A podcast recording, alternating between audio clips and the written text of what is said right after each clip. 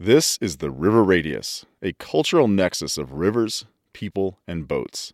I am your host, Sam Carter. Welcome. You know, water is a critical resource. I mean, it's one of the things that distinguishes this planet from you know, all the others that we know of. We've got free water on the surface of this planet, a lot of it, even though only a little of it is fresh water at any one time. And so that little ribbon of fresh water that's always running from the mountains back down to the sea is of huge importance ecologically. Rivers have sort of a, a purpose in a sense at a planetary scale and a geological scale, but at an ecological scale, it's even more substantial and kind of more in our face in terms of looking at how that affects, you know, obviously aquatic ecosystems, but as the circulation network for landscapes, rivers really help structure the way ecosystems are arrayed on terrain and I'm allowed to develop. Have you ever asked yourself, what is a river? How does this river work? Why is it right here? These questions of what is a river and how does it work have been percolating in my mind since I was a kid. Today's episode comes to you from my own desire to understand what a river is. When I first started this podcast, even just the planning phase, well before I published that first episode about high water on Cat, I knew that this episode right here was one that I would create one day. This is the one I have been very eager to host for the past three years. What I found most interesting about the interview for this episode is how the questions I asked kept garnering answers that were not what I expected. Answers that demonstrated how basic my view is, and how the answers rest in a dichotomy of complex and simple concepts. For instance, when I asked what are the basic components of a river, I am thinking of things that I have understood to be the answer bend, meander, oxbow, pool drop, eddy. And those were definitely not the answers. And I quickly discovered that a one hour episode is not nearly enough time to fit in all of the material. To find the best person for this interview, I reached out to a handful of listeners, colleagues, and friends. Of the 17 professional hydrologist recommendations I received, I settled on one. This batch of 17 suggests that there are many ways the show could go, many ways to answer the question of what is a river. Today, we dig in on one way to look at what is a river. Before we begin the episode in full, supporting this show today is Emriver, creators and manufacturers of river tables that demonstrate how rivers flow and change. Part of the mission of the River Radius is to foster understanding of rivers. Emriver is a company that does just that. I was able to meet Emriver at their manufacturing and shipping warehouse and hear from them how they feel their product emulates and further helps people understand a river. Physically speaking, our models are a an aluminum box filled with plastic grit that we run water through to model rivers. Conceptually speaking, our product is a slice of a real river shrunk down in space and time in a box so that you can see the way sediment moves, the way erosion happens, all the things that a real river does in a tiny frame in a compressed time scale. And when you go out into the field in the real world, you see in rivers and streams and creeks all the things that our models do. And you see in our models almost everything that you see in a river in the real world. My name is Steve Grimmer. My job title officially is artist mechanic, so I design things and build things and organize the shop. This is a product worth getting your eyes on.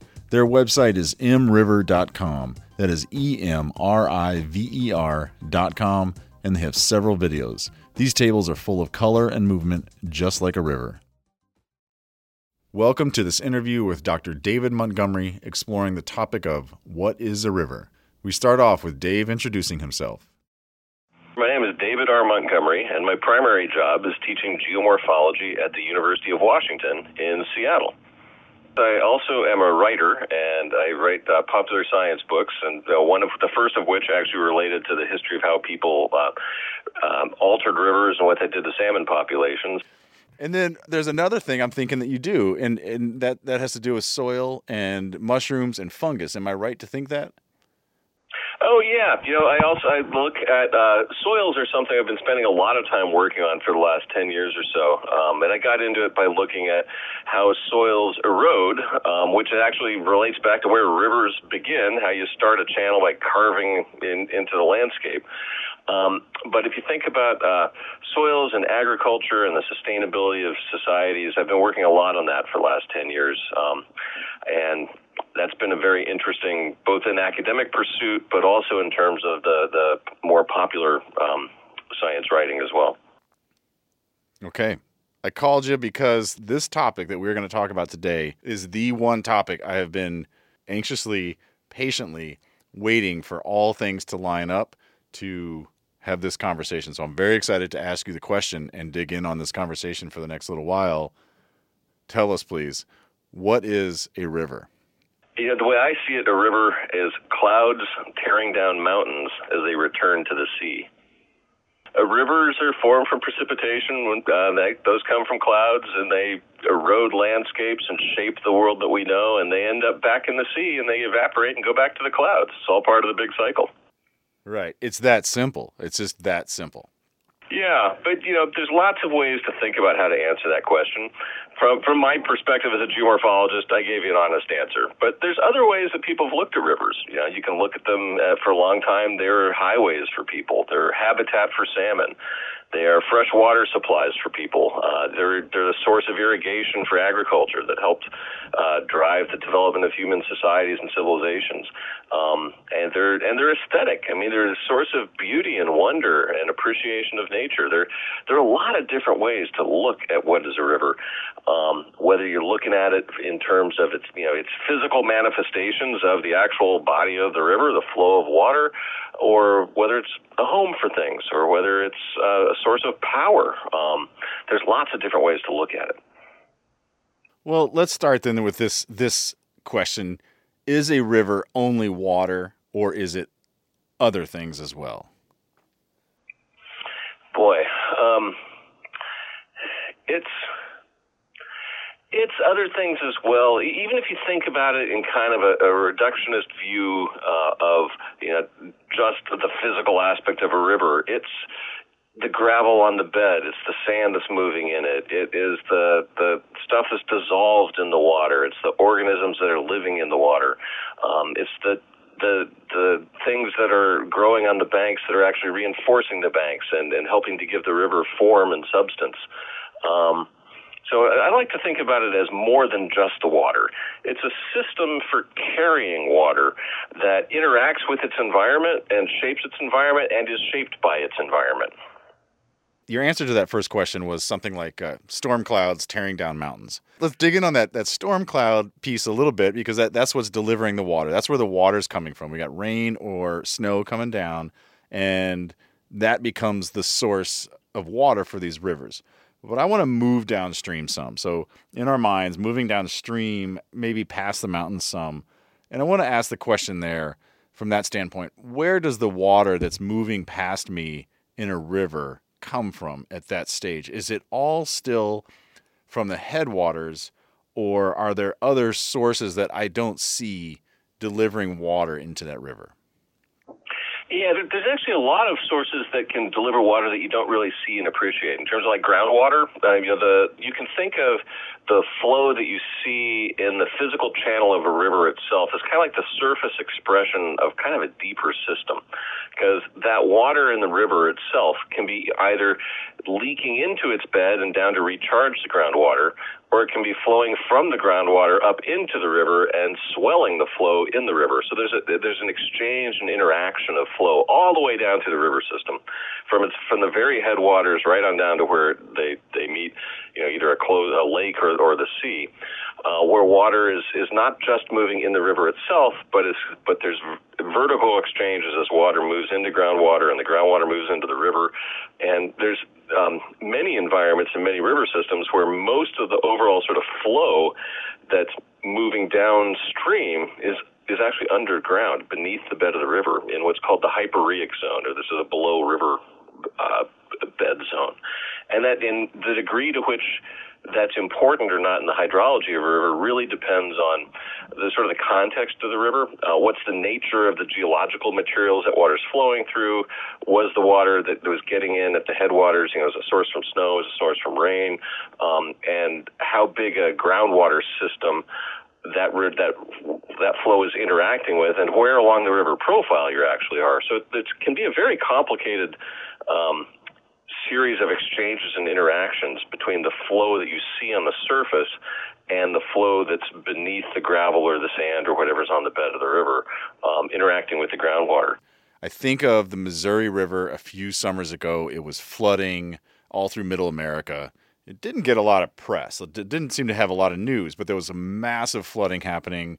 Uh, farms and all these livestock were impacted, and we could get into the conversations around levees and all this this work that's been done to kind of channelize it. But the question I really have is that from the my observations, it didn't appear that the Missouri coming out of the mountains in Montana was really under a lot of rain or snow at that point. It was that it flooded out into like I'm going to say Nebraska area, um, and it it seemed like there was rain there in Middle America. So am I right to think that as the river moves from the mountains and it moves these hundreds of miles to where it's actually flooding, that at that stage the water table surrounding and below the river is very full because of that rain, and then that the, the as the river moves through, it has nowhere to kind of soak into the ground. It's just gonna it's gonna over overtop its banks. Is that a an appropriate perception of that situation?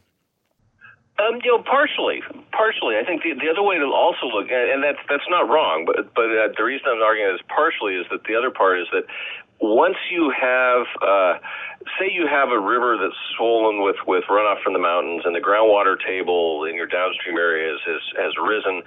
Once that groundwater table on the floodplains gets you know pretty close to the surface, so that the the, the superficial soils are saturated then any more rain that falls on that downstream landscape is going to run off straight into the river. It's not going to soak into the ground there. Mm-hmm. And so I, suspe- I suspect that a lot of the flooding that you're seeing there is that because the floodplains were saturated, because the areas that would produce, that normally uh, rainfall would infiltrate or sink into the ground, if once that ground is saturated, it's a recipe for really quick, flashy conversion of that rainfall into runoff downstream in the rivers. And you, and if the rivers are already kind of full and there's nowhere for it to go, it basically you know helps if if help is the right word in this context uh, to actually produce flooding. Mm-hmm. Okay, and then this hyporheic zone. Am I saying that right? Hyporheic. Yeah, yeah, the hyporheic zone. That's the that's essentially the the groundwater, the near surface groundwater, where the river water can be exchanging, um, you know, flowing up into the river or seeping down, sinking down into the riverbed. Um, those exchanges are essentially between the, the river and the hyporheic zone. Um, but yeah, you can you can generate flooding either by having you know an upstream area where you get an awful lot of rainfall that just overwhelms the capacity of the channel to to um, uh, to carry that water. Or you can get it if you basically have, uh, you know, sort of soaked the sponge, if you will, around a river, and there's nowhere for the rainfall around there to go, and so it basically, um, you know, stacks up on the surface as flooding. So, is a water table, hyporheic zone water tables, are these things mm, big cavities or even small cavities underground that are full of water, or are they more like loose earth um, like a pumice that water can move through? Well, you know, they can be. Um, in the hyporheic zone on most rivers, it's mostly sediment. It's it's the interstitial void spaces in the sediments that make up the floodplain. So imagine you took like a bucket and filled it with ping pong balls.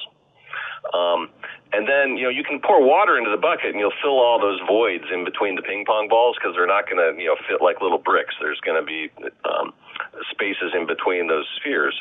Um, you can think of the, the an aquifer or groundwater is, is moving through those kinds of spaces below ground, but it could be uh, you know cracks in fractured bedrock. Um, so you can be very discrete in terms of almost like um, you know flows through very particular fractures, uh, guiding a whole lot of flow, almost like an underground pipe. Or you could or it could be like that bucket of sand or a, bucket a bucket of ping pong balls or a bucket of sand where you know, water will easily flow through those void spaces because they're all connected up but it may be fairly slow relative to the well it would be very slow relative to the flow actually in the open channel of the river where the flow is unimpeded and just you know racing on downstream. So it really depends a lot on what the nature of the material below ground is. You know, is there like a thin soil cover and you've got rock right near the surface? Then you're looking at more fractures. And if you have like a like along the Mississippi, if you've got you know deep piles of you know millennia worth of of gravel and silt and sand that have been brought down by the river and deposited on the floodplain, that's all going to have those you know small interstitial pore spaces that water can move through and flow through. And if, if you look at most soils or most uh, just sort of loose sediment deposits, they're actually about you know 30 to 50 percent air or void space. And all that void space can either be full of air or it can be full of water, uh, depending on um, where the groundwater table is. Um, and that stuff, you know, water will move slowly through those kind of void spaces, but it, you know, gravity is a pretty persistent uh, master. Everything's moving downhill in some of that, you were talking about the the uh, that how a river moves and the things that happen with these water tables and and this hyporheic zone relate to the geology it moves through. What are the basic features? What are the basic features as you see them of a river? Well, you know, the, the, the basic features of a river, the way I see them, are sort of the, the amount of flow that it's carrying, so the discharge of a river, but also then the size and shape, the dimensions and nature of the conduit that that flow is carried in. So, you know, are the bed and the banks made out of bedrock, or are they made out of gravel, or are they made out of, you know, loose sand? What's the nature of the banks? Are they cohesive? Do they hold themselves together well because they're made out of, say, clay that you know is cohesive in and of itself, or are there lots of roots of either like you know grass or trees? What's the nature of the of the bed and the banks? Um, and then there's the, the geometry of the river in terms of its basic features. Is it like a single channel that snakes across the landscape, or is it broken up into a whole bunch of different multiple threads like a braid? Or are there tons of islands and little channels in between them? One of the really cool things about rivers is that they're, they're, the physics that governs them is kind of universal but the way it manifests in different environments and contexts gives rise to a really rich diversity of, of morphologies or forms um, and different types of those basic features of the of the bed and the banks and the, the relationship between the flow in the river and the, the size of the material on the bed and the nature of it. But you know, in terms of basic features, you're talking bed, banks, flow as as kind of the short list. But the banks on the bed can have lots of different characteristics, and then the more the planform morphology, or you know, whether it's a single channel or broken up into multiple channels, those are all some of the real sort of basic features of a river. You know, if, if you step back and think of a river as a system, and not just sort of at a, you know at a certain point along its path, you can also think of a river as having sort of a source zone uh, up in its headwaters where most of the sediment is eroded that gets into the river, where the, a lot of the runoff that dictates the flow is generated. And then there's typically a transport zone in the middle of a river system that connects that headwater source area down to wherever it's uh, flowing to its outlet, a delta kind of a system or an estuarine system where where the flow leaves the river and enters a, you know a standing body of water like a lake or or or, or the oceans. So uh, one of the cool things about rivers is you can think about them at different scales.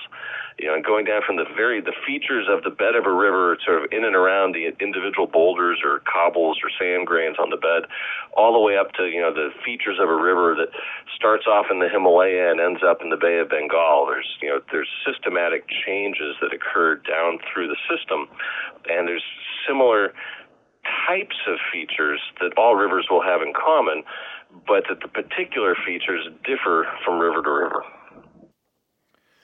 So I've heard, I feel like two parallel statements from you that a river has, that all rivers have similar features and all rivers have similar physics, yet the the venue of that river on the planet creates different outcomes in relation to how the landscape, the riverscape engages with the said features or said physics. Can you can you go go into that more and explain? Maybe give us some examples of some of these parallels yet um, yet differences. say you take two rivers uh, that start in mountain systems and end up at the sea somewhere, and one is flowing through um, sort of a tropical jungle, and the other is flowing through a desert they're going to have different you know the way the discharge changes down through that system is going to vary because in the in the tropics where you have lots of rainfall kind of everywhere a lot of the time uh, that river is going to be uh, you know growing in size at a systematic rate down to that system as more and more water is routed off that landscape down through the system. But if you say you go from a river system that's flowing out of a an arid mountain range a lot of the precipitation may be falling in like little patches on the landscape, not across the whole landscape at once, or most of it may be just in the headwaters, and then the downstream areas don't get much. So the way that the river increases its um, its width and its depth, its size as you go downstream will be really different than the one in the tropics, where it's getting fed a whole lot of water all the way down its its length. So, you know, the, the basic way that a river will change its character down through the system is going to depend where on the planet it is. I like the way you put it, where the venue of the river is really sort of helps to dictate what it's going to look like or what the form is. And similarly, uh, the nature of the vegetation that's growing in a landscape can actually impact uh, the nature of the banks of a river in terms of whether you have um, uh, you know, big trees with big roots holding the banks together and resisting the, the, the flow of water as it tries to erode into the banks of the river. Um, so you might have a, a narrower channel if you had big trees than if you had, say, just grasses growing on the edge of a river, where they don't provide as much strength to the banks, and so the flowing water can eat away and work away at those banks and, and leave you with a wider river. Um, and so one of the one of the, the real take home messages of that um, that I've sort of learned in my career, uh, the part of my career that has studied rivers, is that you know you can take the same sort of textbooky ideas about what is a river and how does it work and how do the physics work. You can kind of take those anywhere in the world, but to really understand how a river is going to behave if you modify it, say if you put in a dam or if you look at it over geologic time, how it's interacting with the landscape, you've really got to understand the river in its in its local context. Its context both within the river system and its context in relation to what's like just right upstream and what's just right downstream uh, at that particular place in a river. So I've I've made the, the call in the past to, when we're thinking about river restoration to think about you know approaching understanding rivers kind of the way that medical doctors approach understanding health in the human body in terms of diagnosing sort of what's the state of this place? What has it been like in the past? What is it like now? What are the key indicators? How might it change into the future? Um, and that's that's one of the things that makes studying rivers and working on river restoration really st- kind of interesting because you have to understand that context of each place that you go, um, and that that means that that rivers don't lend themselves well to sort of simple cookbook science or cookbook um, uh, restoration efforts, despite um, uh, substantial efforts going into doing those kind of um, um, cookbook-like projects. Give me some information, if you will, about gravity and then the, the pitch of the ground, the angle of the earth where the water is flowing, and how that impacts the speed. And I under you know I, I I know in my question that it's pretty simple. It's like the more it's steep, the faster it goes. But there's a lot of other factors like the the geology and all these pieces. If you can just talk about speeds of rivers and the landscapes they encounter as they move and what happens and what's the result of greater pitch and flatter land, that kind of thing. Yeah, no, I'd be, be happy to do that. It's actually one of the, the one of the topics that in my um, the class that deals with sort of the introduction to river things that it, you basically spring the question on students usually of you know where if you think of sort of like a um, um, uh, a mountain stream versus a lowland river like the Mississippi or the Missouri, um, you know which do you think is actually generally flowing faster? And most people will pick the mountain stream. It turns out to be generally the opposite. Um, and that's not because that gravity isn't working or because the pitch of the ground doesn't matter, but it's because there's a third thing that matters as much. Um, so when we look about what controls the speed of flow in a river, um, you know, gravity is the driver, right? That's what's driving those those those rampaging clouds that are tearing the mountains down back to the sea. Um, and the steeper a slope is, then you know you, you have a bigger downslope component of the force that's act, that is helping to drive the flow. But the the thing that is actually a really important factor not to lose sight of is the resistance of the bed of the river to that flow, because that's the great modulator of the speed of the flow in a river. And so often when we look at, um, you know, like mountain streams with a lot of white water in them, they look really fast, and they can be really fast, right? But um, but they look really fast because of all the turbulence in the water. All that white water is basically flow that is not just going downstream, but it's going up and down and back and forth and sideways, side to side. It's it's incredibly inefficient rivers are not terribly efficient at translating the, the potential energy that that rainfall that falls on the landscape has when it hits the ground surface, and that potential energy is basically the energy of elevation. So if you know rain that falls in the mountains is going to flow downhill under the influence of gravity, converting its potential energy from the height that it was at into the kinetic energy of motion. And rivers are actually really inefficient at converting that potential energy into kinetic energy. And the difference is friction. And so rivers generally dissipate something like 97% of the, the potential energy that the precipitation that falls on the landscape comes with uh, or gets as it hits the ground. Um, they burn up something like 97% of that in terms of friction. But what it basically means is that the roughness of a riverbed turns out to be the dominant factor in terms of setting the flow. And there's also the depth of flow. You know, you get deeper flow, and the water's not going to be more of the flow in the channel will be feeling less of the bed and the banks in terms of frictional resistance, which means more of the flow will be flowing faster over it.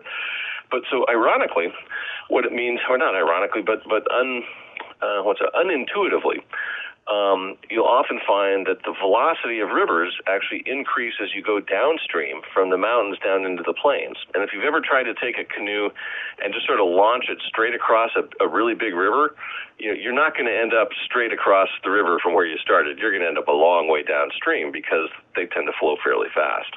Um, but they don't look like they're flowing as fast because um, they're bigger and they're wider.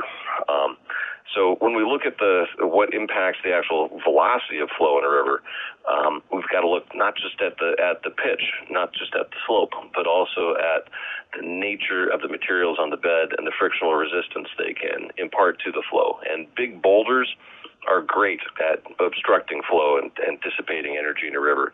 Sand, not so much. Um, and that's one of the reasons why you know mountain streams tend to have these you know large class, large particles in their beds, um, and big lowland rivers tend to have um, you know sand beds that are sort of constantly moving and, and not very stable. Um, and that's there was a study that Luna Leopold, a famous fluvial geomorphologist, did back in the 1940s, where he really shocked his colleagues and, and the people in the engineering world as well by going out and actually measuring the flow velocity as you went downstream from mountain systems into lower lowland systems. And he showed that, yeah, the velocity goes up uh, on the, the, the flatter slopes. Um, and it's because the, of the compensating influence of the roughness of the bed and changes in that roughness um, as uh, that that essentially overcompensate for the, de- the declining slope.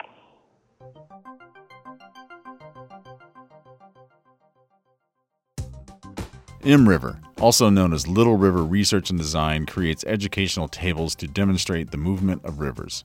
As a former classroom and experiential educator, these tables catch my eye and pique my interest, as they are clearly a tool that skips past boredom and brings excitement into the classroom with the students. When I met with their team at their manufacturing and shipping warehouse, I asked how the tables meet instructional styles and educational needs. We have Emriver stream tables in three sizes. The M2 is two meters long. It was designed with portability in mind. And the M3 is three meters, the M4 is four meters. With a larger size table, you have more space to visualize greater meanders and other processes, but the M2, even the smallest one, is a fantastic teaching tool. What our models do so well is they shrink time and space down so that you can see river processes and dynamics in a very tangible, relatable scale so that you can bring things that take hundreds of years or hundreds of square miles into a classroom that a textbook cannot even come close to. When a student has a question about river behavior or stream behavior, they say, you know, what if you do this or what if I do this? With our models, they can instantly see what if I do this? And they can repeat that over and over and over again very quickly. We have a number of different instruments that can be added onto our model. So, for example, we have a wave maker that we build, and you can see the effects of longshore drift, and you can see sediment buildup, and you can build estuaries, and you can create mangroves. All of these kinds of things can show very complex interactions between streams or rivers and shores that are difficult to visualize otherwise, unless you've got a dynamic model like these. I'm Chris Schockel. I'm the business director. So I am the chief morale officer and remover of paperwork obstacles. My name is Jim King. I'm the production director at Little River, and my job is to make sure we build things and get them out the door. You can find Emriver on their website, emriver.com. That is E M R I V E R.com. Also on Twitter and Instagram, Emriver, also known as Little River Research and Design. I told you at the beginning that this is the conversation I've been waiting for since the beginning of this podcast. And then the question inside the conversation that I've really been waiting for is this one. And that is uh, I want to understand current. You know, when I look at a river, I, I see it moving. I see it moving downstream. I can look at the, I can stare perpendicularly across the river, and I can see that it's moving, you know, either downstream to the left or downstream to the right. That that's easy. But I also recognize that at some level, there's probably currents in that body of water moving in all different directions. Maybe not always in one spot, but there's a lot of different currents going on. And I remember a handful of years ago being being uh, on a river trip with with a friend, and he just talked about when he's guiding in the Grand Canyon that if he you know he's, he runs the, the dory boats, you know these these slicing wooden boats that that just move magically through the water. And he he was talking about how if he if he wants to do one thing, he'll put his oar right at the top of the water. But if he wants to do a different thing, he'll he'll really pitch his oar up high to to send the blade down low into the next layer of current and do something. And I, I just lost it all there. I was like, what do you mean the next layer of current? So, would you please talk about, well, layers of current, pillars of current, columns, whatever is going on with current in a in a river? Yeah, well, you've got there's a lot of variability to it, as as, as you're alluding to, and so if you want to say measure the average velocity of the flow in a river, and I'll get back to the, the, the sort of other the vertical dimensions of how it changes um, in a minute. But if you're basically just if your task is to figure out, you know, what's the velocity of flow, in, or what's the total amount of discharge in the channel, how many cubic meters of or cubic feet of, of water is moving per second down the river, um, you know, where do you measure it? if you measure it right by the banks, it's going to be slow. If you measure it out in the middle of the channel, it'll be a lot faster. So what we tend to advise people is, you know, measure it at least 10 places across the channel and then average it to try and get some kind of an average. But what that doesn't do is tell you, well, do you measure it just at the surface or how far down? And if you want a real representative average of the velocity of the flow in a river, you need to go to about you know 60% of the flow depth, because uh, at the surface it's flowing faster than it is at the bottom. Because at the bottom, uh, that friction on the current, the riverbed, is going to basically the water is going to be moving much slower near the bottom because it's engaging with all those the, the boulders or the gravel or the cobbles or whatever's making up the bed or the banks. That friction is the, the water moving on that over that boundary is going to be what's feeling that friction. So you've got vertical variability, you've got lateral variability, and then you also have um, temporal variability, which is the variability of, of the current at a place over time. So, uh, and that's where turbulence really comes in because you, you can think of turbulence, the stuff that gives you all that nice white water and white water channels. You can think of it as um, fluctuations in velocity around the average that can basically be going in either laterally, vertically, or upstream, downstream. There can be substantial variability in um, in the actual velocity at a point relative to the average velocity at that point if you integrate over time. So there's a lot of noise, a lot of mess, a lot of variability, a lot of flow going back and forth. Um, and if you look at the direction of current, uh, where your original sort of question started, uh, that can be different along the bed than it can be at the surface because you've got the the currents at the surface can be guided by the surface slope of the water, but also about what's happening just upstream. Um, like if you come into a bend on a river, for example, and the flow is coming, you know, say you're going into a bend and the and the channel bends to the left. Well, that flow that's going into that bend is going to be running straight at what will then be the right hand bank as that right hand bank bends in and around to the left. And so the flow that's coming in will be hitting that bank, you know, potentially causing erosion based on, you know, depending on what that bank's made out of. But then that bank will then force the flow back to the other side, and you can get big differences in the flow pattern between the bed of the channel and the and the and the the water surface in the channel based on how that water from upstream is coming into that change in the orientation of the channel or a change in the, the topography of the riverbed. Like, say there's a big uh, uh, gravel bar in a river. Then flow that comes in from upstream and hits that gravel bar is going to be steered around that gravel bar, and that's going to you know create a cross channel component to the current. So your your buddy was right that there's there can be different directionalities to the current at different depths within a flow, and it sounds like he's kind of learned how to read how you do that as you go around bends or through both the boulder gardens on the Colorado if he's mostly running on the Colorado. Um, you know, he, it sounds like he's learned how to read how that vertical variability uh, can impact the current at different levels, and he uses that in his guiding.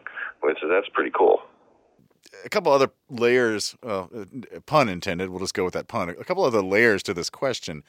There's a place on the Colorado between just into Utah. So after the after the Colorado leaves the state of Colorado and it's come into Utah, there's a stretch of water called Westwater, and you're the the river has it's come out of the mountains. It's coming. It's it's stepped into the Colorado Plateau. It's getting into the the the more sediment filled, the more more kind of desert sediment filled areas, canyon country.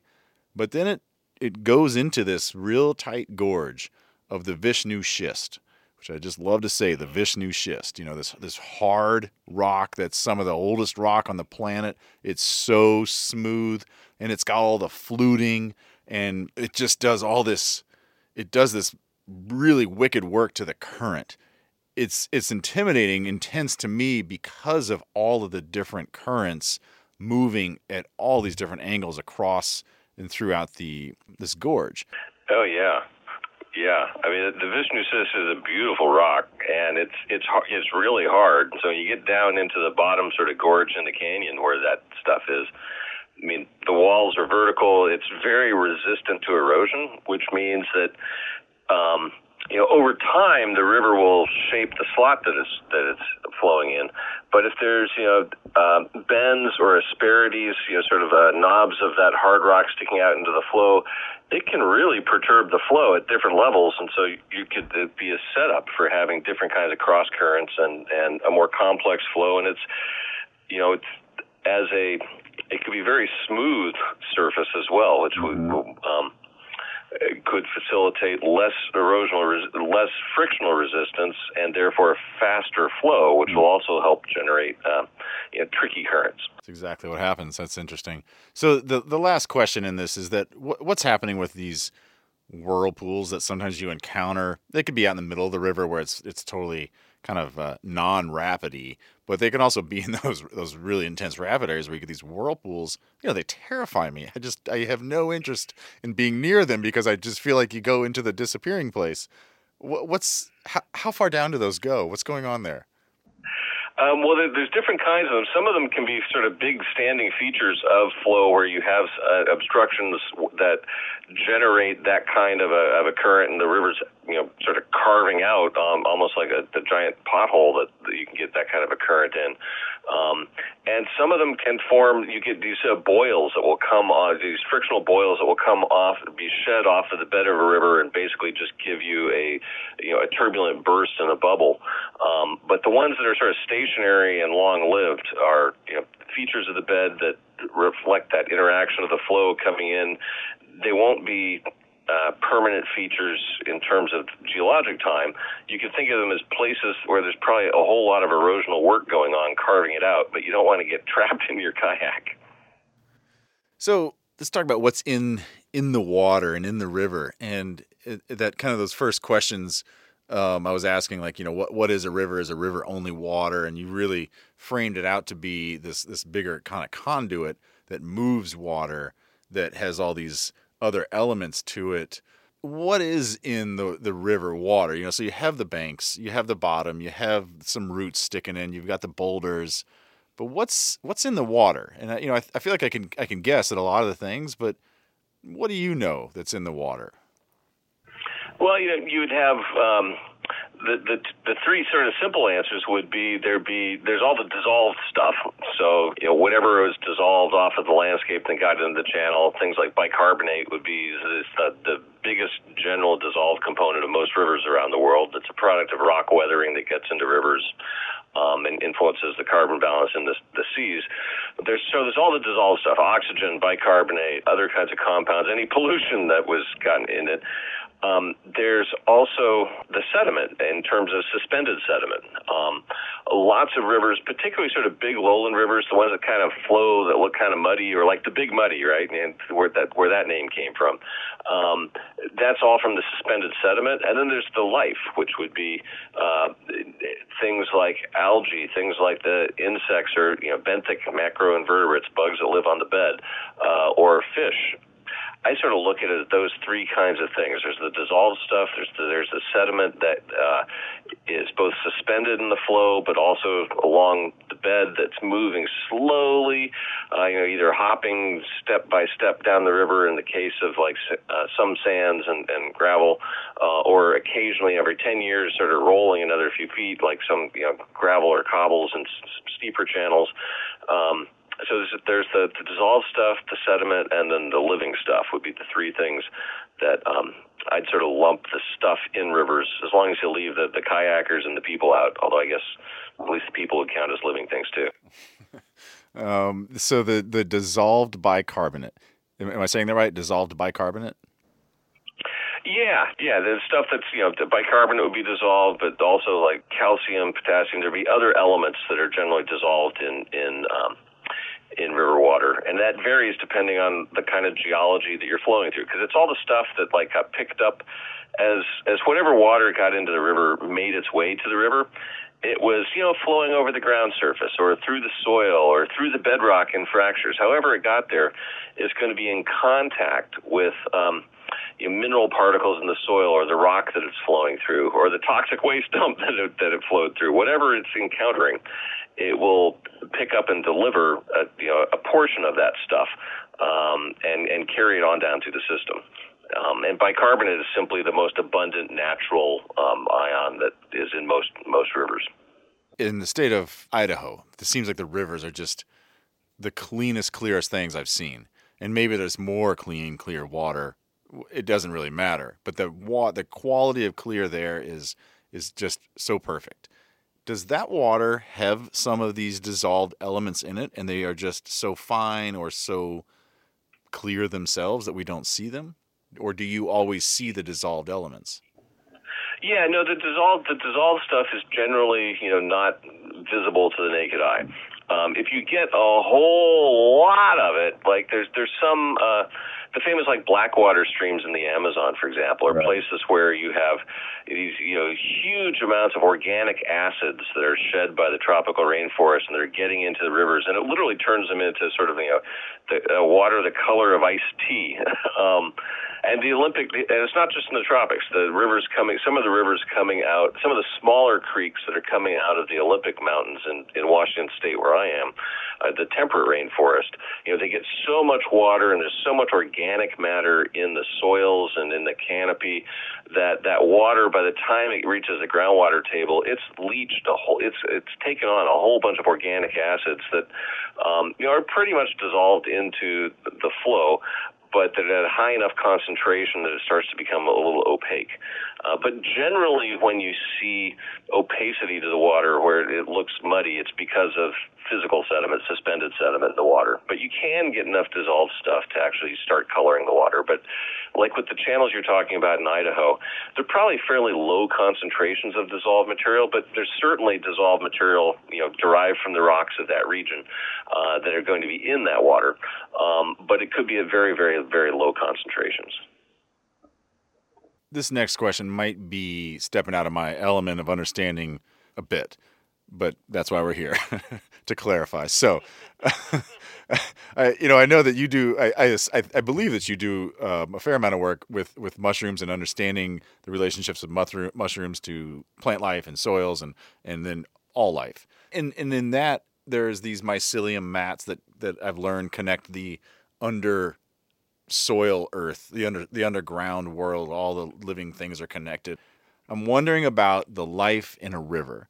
If if a, if water is that is is that kind of mycelium mat connecting everything and i and i think it's obvious that it is at some level because everything's touching the water it's all wet etc but is there some mechanism of exchange of life of life-giving qualities going on in the river that I can't even really put the right words to. But I, I, I, yeah, c- carry on with that question, please. Well, it's a great, it's a great, it's a great analogy to try and think of. I mean, that the the really cool thing about sort of uh, fungal uh, mats and, uh, and mycelium mycelial networks in soils is it really is a way that um, you know plants are connected to one another, and that the the kind of um, you know, plants that can photosynthesize and capture solar energy and turn it into biomass. A lot of them will partner with um, fungal networks that are on the decomposing end of, of life. That's sort of uh, what I like to think of as nature's grand recyclers because they help um, living plants take up nutrients from both mineral particles in the soil, but also from the once living things, the organic matter in the soil. And there's these partnerships that develop, and there's all kinds of communication and and resource sharing and things that go on between fungi and other fungi, but also fungi and plants. That that, that those networks are, are super cool, and we've only really started to to understand them in in recent decades, and they turn out to be really important for terrestrial life. And you can kind of think, I think, of rivers as you know analogous in a sense, um, in the sense that uh, I like to think of rivers as a network that basically connects terrestrial landscapes to marine landscapes. And the river networks are, are, are kind of unusual in terms of ecosystems in the sense that they're, they're, they are a network of connections, and the nature of the connections really matter. If you think of you know, how salmon use a river system, they can't get out and walk over to the next place and get back in. I mean, they're stuck within the river, as are almost, almost all um, river dwelling organisms. You know, beavers being a great example that is a little different because they're, they're mammals, they're not fish, they're not insects, they're not insects. Um, but you can think of rivers as these networks that are like the circulatory system of a landscape, where the products of rock weathering are getting into the rivers and being delivered back to the oceans.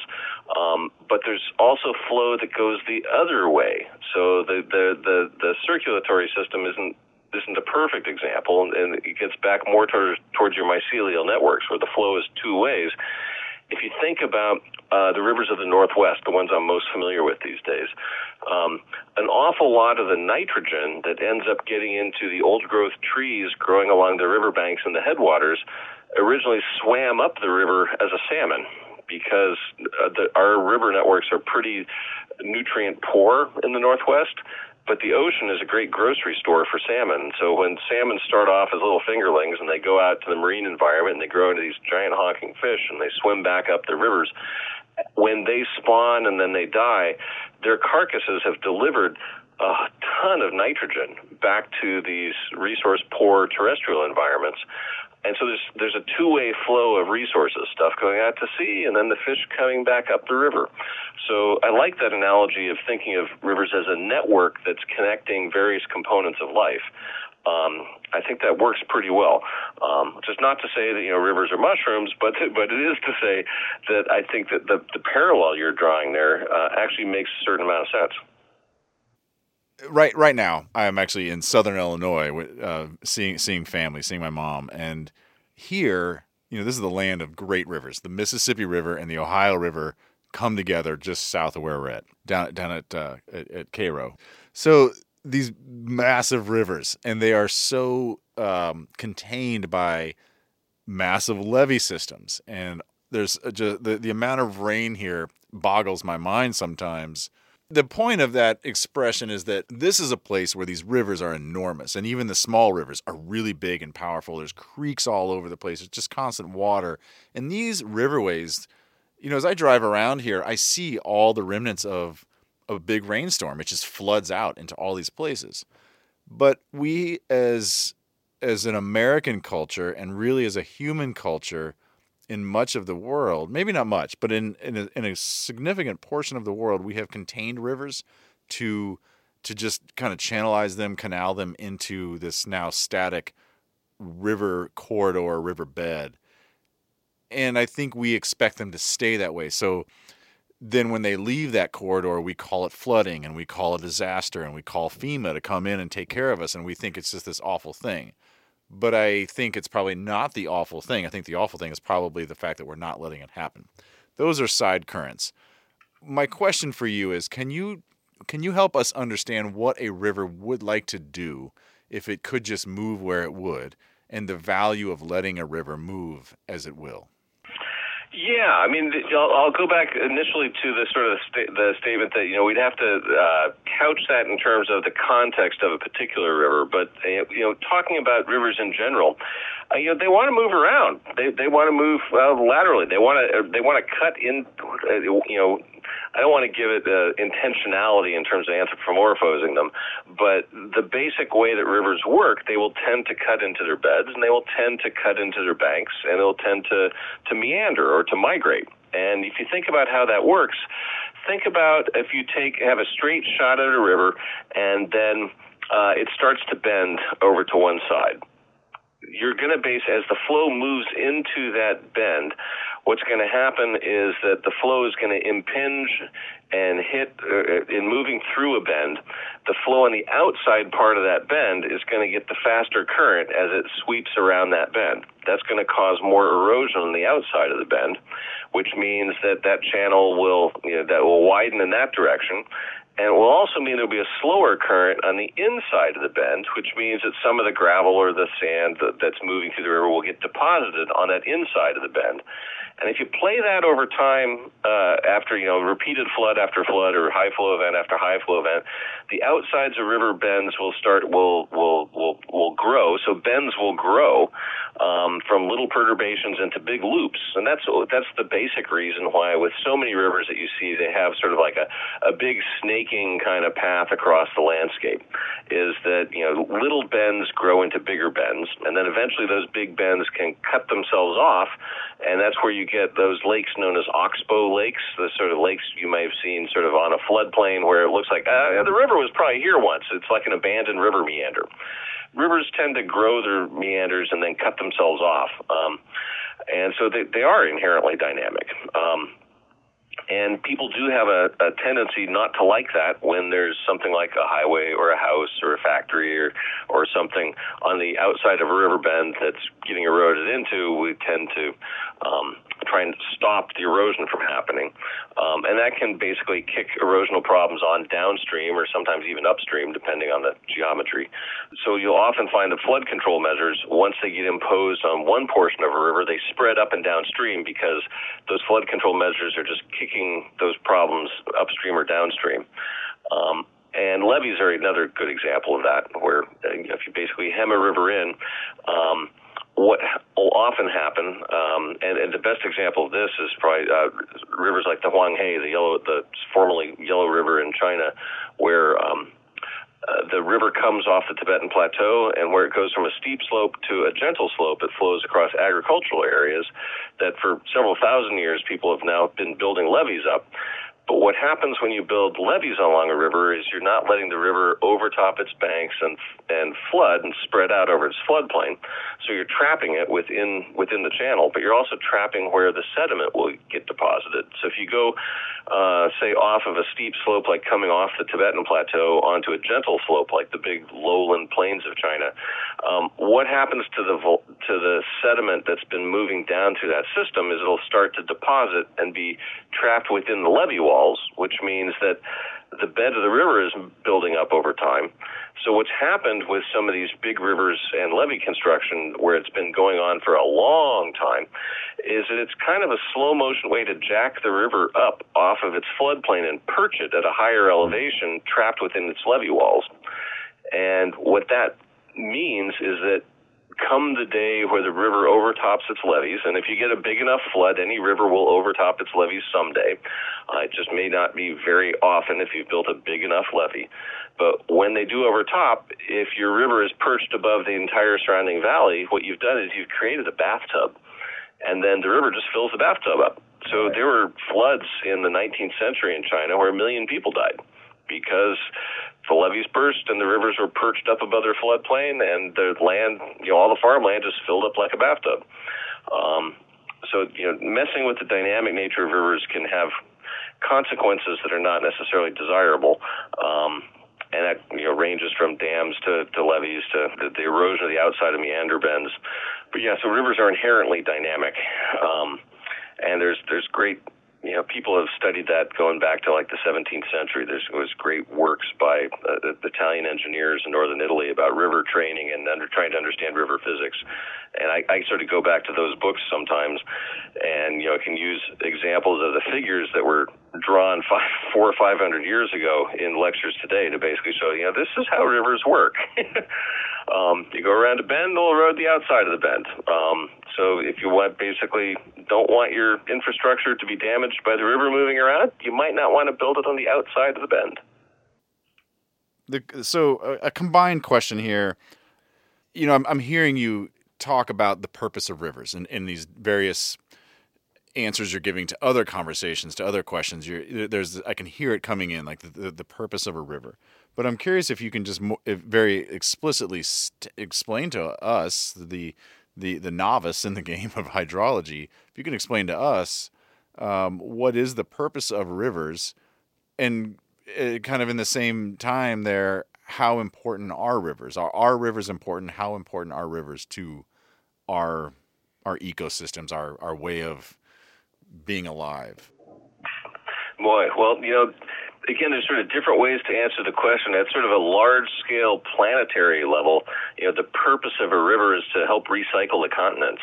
Um, they help deliver the material that gets weathered and torn up from weathering processes in the mountains, and they help carry it down to the sea and sort of help set what's called the back half of the rock cycle, where you look at how continents are built and eroded over time. And rivers are kind of the cleanup crew in that regard, in terms of delivering stuff back to the oceans. Um, and they're involved in carbon cycling um, and delivering that bicarbonate back to, to marine environments. But they're also critically important for the, the ecological systems that are built on landscapes. You know, water is a critical resource. I mean, it's it's one of the three one of the things that distinguishes this planet from you know, all the others that we know of.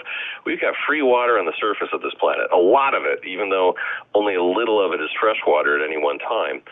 And so that little ribbon of fresh water that's always running from the mountains back down to the sea is a huge huge importance ecologically.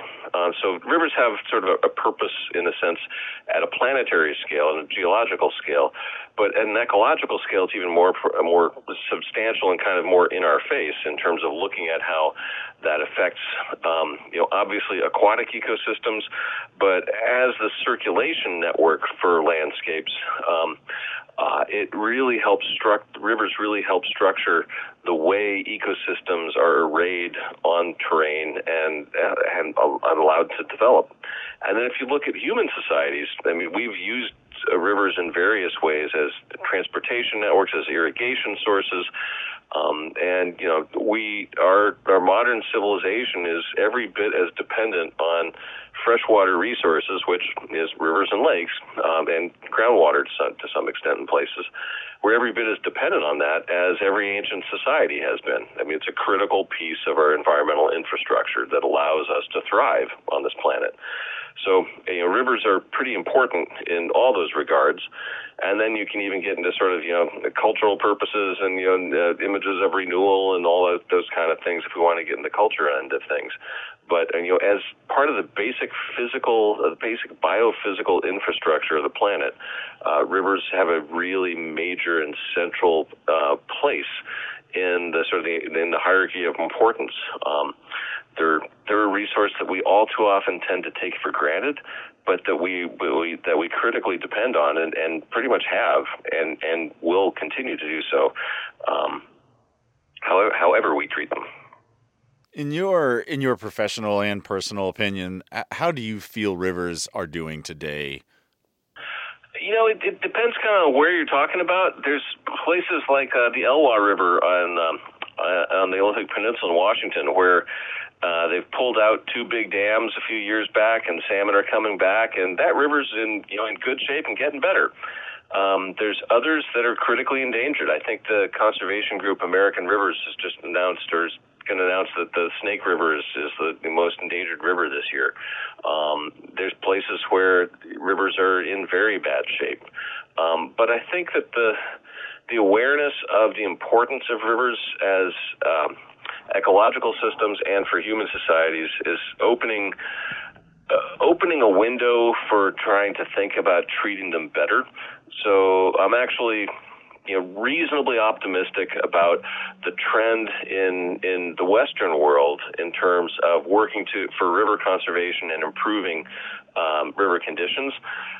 That said, there's an awful lot of dams still being built in places around the world, um, and there's an awful lot of projects I've seen. I was in Africa recently, uh, seeing and looking at um, some soil-related issues, and and the, the the part of Ghana that I was in, there are Chinese companies coming in and digging up entire floodplains for the gold that was in the the gravels, mm. and that was the best agricultural land in that landscape, but it was being basically turned up, turned inside out and turned upside down, and the rivers are being pretty much destroyed um, to to get that gold out. A very short term, um, a very very short term um, uh, kind of decision making.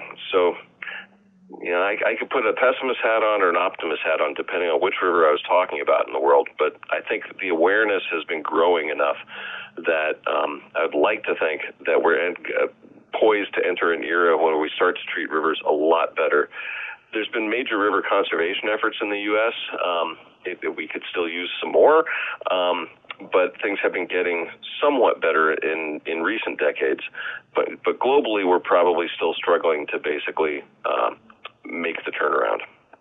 And and my last question is why rivers? Why have you invested so much of your life in studying rivers to this to the place where you can teach us in an, in an hour you can deliver us a, a, a really comprehensive understanding of what a river is what why are rivers of that value to you well, you know, I've been fascinated by topography for a long time, since I was a teenager, probably. And if you look at what shapes landscapes on Earth, rivers are one of the big systems. You know, there's glaciers, there's rivers, there's wind, um, and then just you know erosion by gravity. Rivers are one of the biggest uh, pieces of that. So if you study landscapes, you gravitate towards you know having to pay attention to rivers, and you know. Um, you know, frankly, rivers are incredibly nice places to hang out and work. So if you have an opportunity to study a natural system, a river is a pretty good one to choose um, in terms of where you'll be spending your life's energy and your and your attention. Um, but they're also a system that exists in a way at the interface between the natural world of sort of of, uh, of, of rocks, the things that geologists like myself are trained to, to think about and study, and the living world of biology and and human um, and human civilizations and the way we treat the land. And I've been interested in all three of those for a long time. So rivers are kind of a natural um, medium to, to work in for me along those lines. And there's also the, the sort of the vagaries of one's own career. When I got hired out of grad, you know, in grad school, as I mentioned earlier, I did my PhD thesis on the problem of where do rivers actually begin? And I loved that question because it's you know part philosophy, but you can boil it down to physics and go find the place where they start and study what's controlling that. Um, but it also uh, leads one into uh, that led me into then getting a job at the University of Washington that was funded for the first five years that I was here at looking at how the way people had uh, had uh, impacted river systems affected the salmon that lived in those rivers.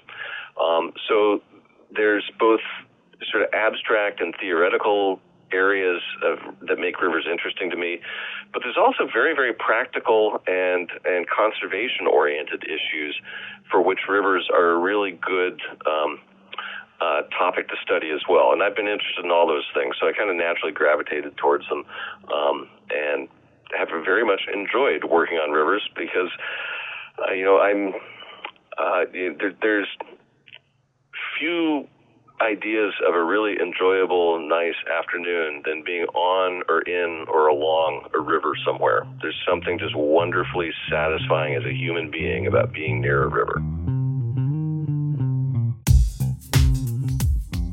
A hyporheic zone size thanks goes out to Dr. David Montgomery for sharing his knowledge and perceptions of rivers with us today. You can learn more about Dave, his work, books, and music in the show notes. You can find the River Radius on Instagram and Facebook, where additional river content is published weekly. You can also find more information on our website. Those links are also in the show notes. You can contact us anytime. Hello at theriverradius.com. My name is Sam Carter. Thanks so much for joining the River Radius. I also play music in a couple of bands in Seattle. Well, if you've ever heard of Big Dirt or Good Bones, you might know about them. And if you haven't, then you can always check them out on Spotify or iTunes or those kind of places. We pay for it in November, December. Oh, yeah, it's dark and wet. Never terribly organized on my end. Or uh, maybe I should say we were always terribly organized on my end. Yeah, I'm drinking my hopped green tea.